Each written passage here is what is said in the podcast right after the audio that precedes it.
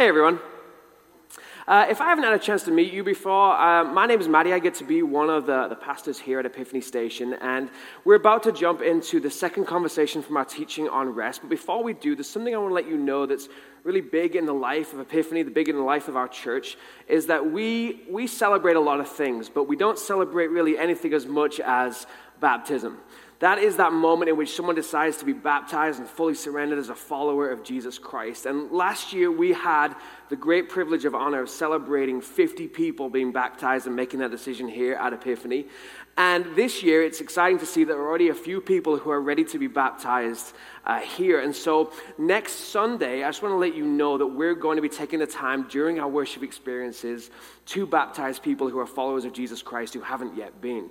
Now, if you uh, are a follower of Jesus Christ and you've never been baptized, or maybe you just want more information, or you have no idea what I'm talking about, then we have these. These are kind of like information on what we believe baptism is, why we're excited to celebrate it with you.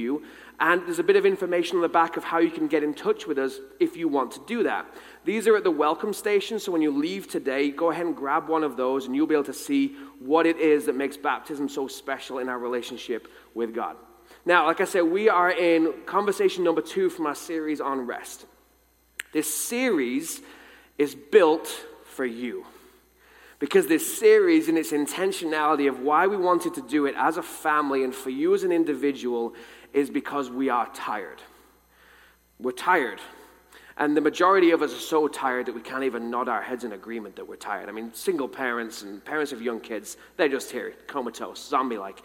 Because we live lives expected of us that take more than we actually have.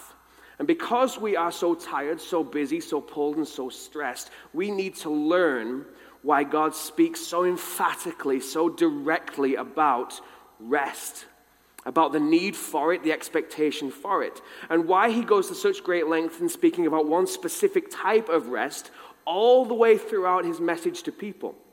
The context for this teaching series is God explaining Sabbath rest and why he gives it to us. In Ezekiel 20, verse 12, God said, I gave them my Sabbath days of rest as a sign between them and me.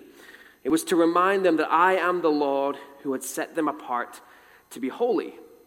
Now, uh, regardless of what you've heard about Sabbath, experienced about Sabbath, this is what Sabbath was, is, and always will be for.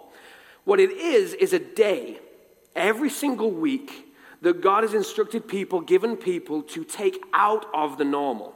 It is to step out of toil and strife. It is to get out of the grind. It is a sign from God that there is a special thing, a special relationship between us and Him. And last week we talked about how necessary it is for us to be reminded regularly who we are. So, this, this Sabbath thing, this rest thing, is for those of us who feel like we live the majority of our lives at the end of our tether. We're tired, we're burned out, stressed out, and tapped out. We need rest. We need to know what it is, why it is, and how to do it. We need to understand Sabbath. Now, God, when He talks about Sabbath, or when Jesus talks about it too, they make it very clear that it is this gift. It is this thing offered because it is supposed to meet a very real need of God's people. It is supposed to meet a need of God's people. Now, if you've ever read anything Jesus has done and said, uh, sometimes Jesus comes across very much like he enjoys stepping up to the line of what is appropriate and expected and then taking one giant leap over it. Like Jesus is sometimes that four year old in your house that has been told no more cookies, but they just kind of eyeball you from across the kitchen, walk in, take a cookie, and just keep on walking because they're going to do what they want. And Jesus, when he walked this earth, saw that so much was wrong that he wasn't afraid to take people to task, and he was quite antagonistic in the way that he did it. There's a very famous interaction in which, when it comes to rest and Sabbath, somebody confronted him and all of his followers and said, You're not doing Sabbath right. And in that moment, Jesus challenged him back, and Jesus actually taught him, everyone around him, and us the purpose and intention for why God gives us Sabbath. It's in Mark chapter 2. Jesus says, The Sabbath was made to meet the needs of people. And not people, people weren't made to meet the requirements of the Sabbath. It's so very easy for us to get stuff backwards and get stuff wrong. Like, we can believe wholeheartedly in something and still be very wrong. Ask every single Vikings fan. They believe so whole. What kind of name is 49ers? Stupid name. Anyway, we can believe things about Sabbath and rest that are just plain wrong. And Jesus seeks to fix that. Because it is wrong when anything that we do in relationship to God feels like this stale obligation and duty. Because when it is, it's usually something that we do out of an obligation that is not love. Everything about our relationship with God is supposed to be love. And so anything you've ever done for Him, with Him, or you feel like He's done that wasn't, isn't. Because when love is absent in our relationship from God, everything we do will take from us. In Jesus' day, Sabbath had become this sign of spiritual elitism. People could say, literally, Look how great I am at doing nothing. Look how reverent I am. Look how pious I am. Look how much better than you I am. That's what it had become. Now, in our day, rest has become this thing we try and excuse. It's this thing we try and avoid. It's this thing that maybe at best that we call a necessary evil. Like when I'm completely exhausted or I'm sick, then I'll rest. Or if we do rest, we then feel guilty about it.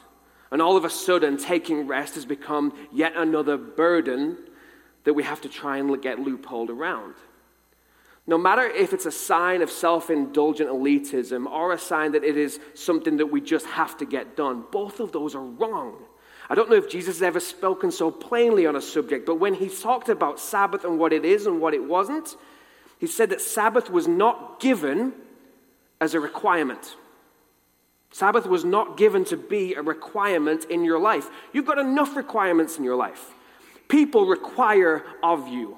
Marriage requires of you. Work requires. Kids require. The government sure as heck requires. God does not require of you. God gives you. God offers you. God provides for you. And so rest was not given to be a requirement, rest was given to bring us relief. It was given to bring us relief from the life that we lead when we're getting it wrong. Because too much of life we get backwards, too much of it we get it wrong. And we think that all we're supposed to do is fulfill this list, this list of crippling, crushing duties to prove that we're good, to prove that we're worth it, to prove our love.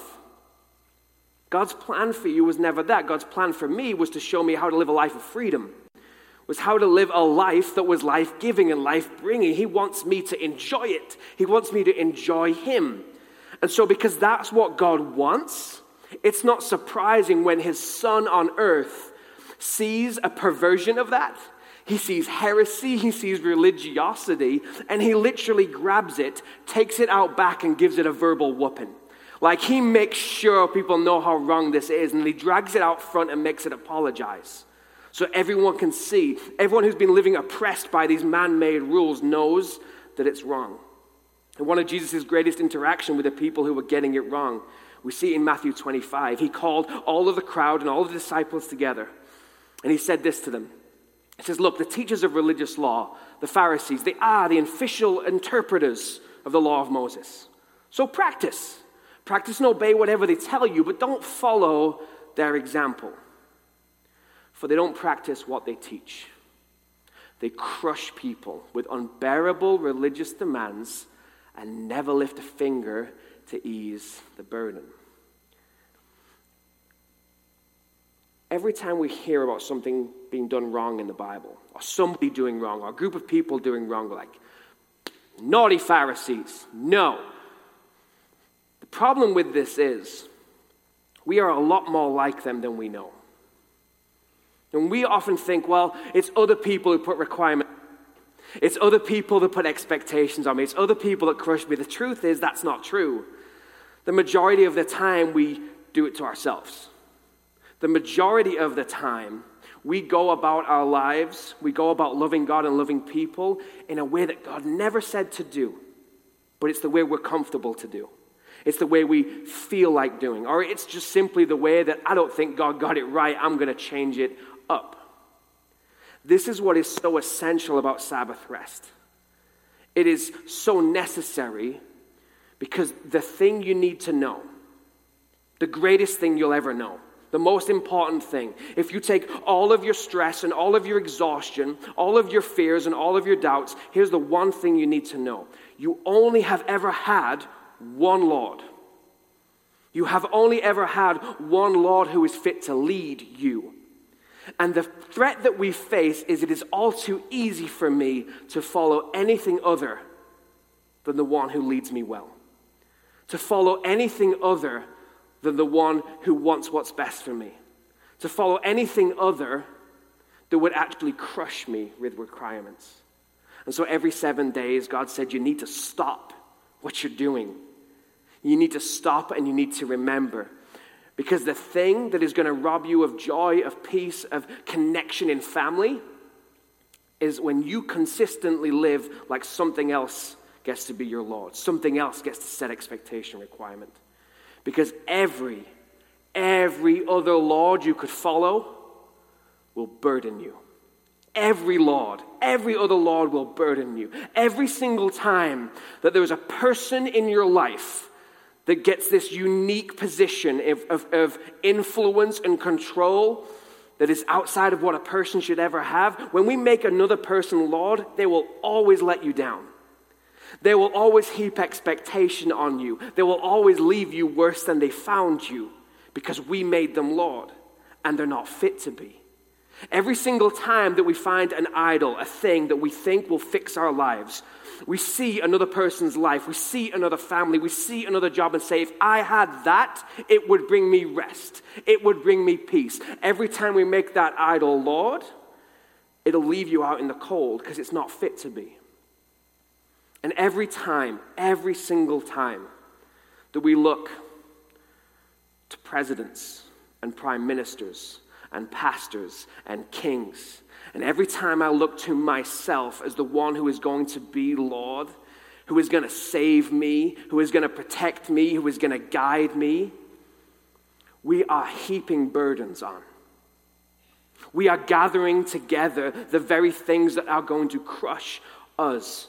Because there is no other thing in the world that can lead you like your Lord leads you. No other thing that can lead you right. There is one Lord one Lord who does not take from you. There is one Lord who wants to give you life. There is one Lord who, instead of groveling servitude, wants to serve you. And there is one Lord who is worth you giving your life over to, and is Jesus Christ. Jesus Christ is always supposed to be that one Lord, that one position, that one place in your life, because he will do it so very different. He will lead you so very much better. After Jesus had taken this heresy, this, this stuff that was ruining people's lives, and he'd given it a whooping and he brought it back out in front of everyone, he looked on them with compassion. He saw everyone gathered around him, and he told them of something different. He said, Look, if you come to me, all of you who are weary, those of you who are carrying heavy burdens, I am going to give you rest. If you'll take my yoke, if you'll take the leadership that I've got for you, I can teach you. Because I'm gentle and I'm humble, and it is going to bring rest for your souls. That's the very best thing you're going to hear today. That's the very best thing you're going to hear any day. Is that you only have one Lord who will treat you right. And he freely offers to treat you right.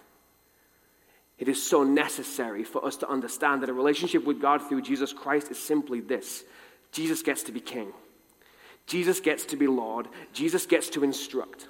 And when I'm empty, I get to come to Him to be filled. And when I'm ignorant and unknowing, I get to come to Him and be taught. When I'm tired, I get to come to Him and rest. This is the reason for Sabbath. This is the reason for biblical rest. The necessity, the necessity, that's not even a word. The necessity, the ability, the gift we have to come back to Him again and again and again and rest. And so here is your challenge. It's not complicated. Your challenge this week, this month, your life, is to see the need for, to plan for, and to take Sabbath rest. To take it. To take it like it's a gift. To take it like you're supposed to because it's what's good for you, because it will meet your needs. Because God was not kidding when He said He gave you Sabbath days of rest as a special sign of relationship. He gave it to you so you would be reminded that He is the Lord and nothing else is. Nothing else gets to tell you, nothing else gets to expect of you. Only He will lead you well. It does not matter this morning if you're here as a, as a follower of Jesus Christ or you're not.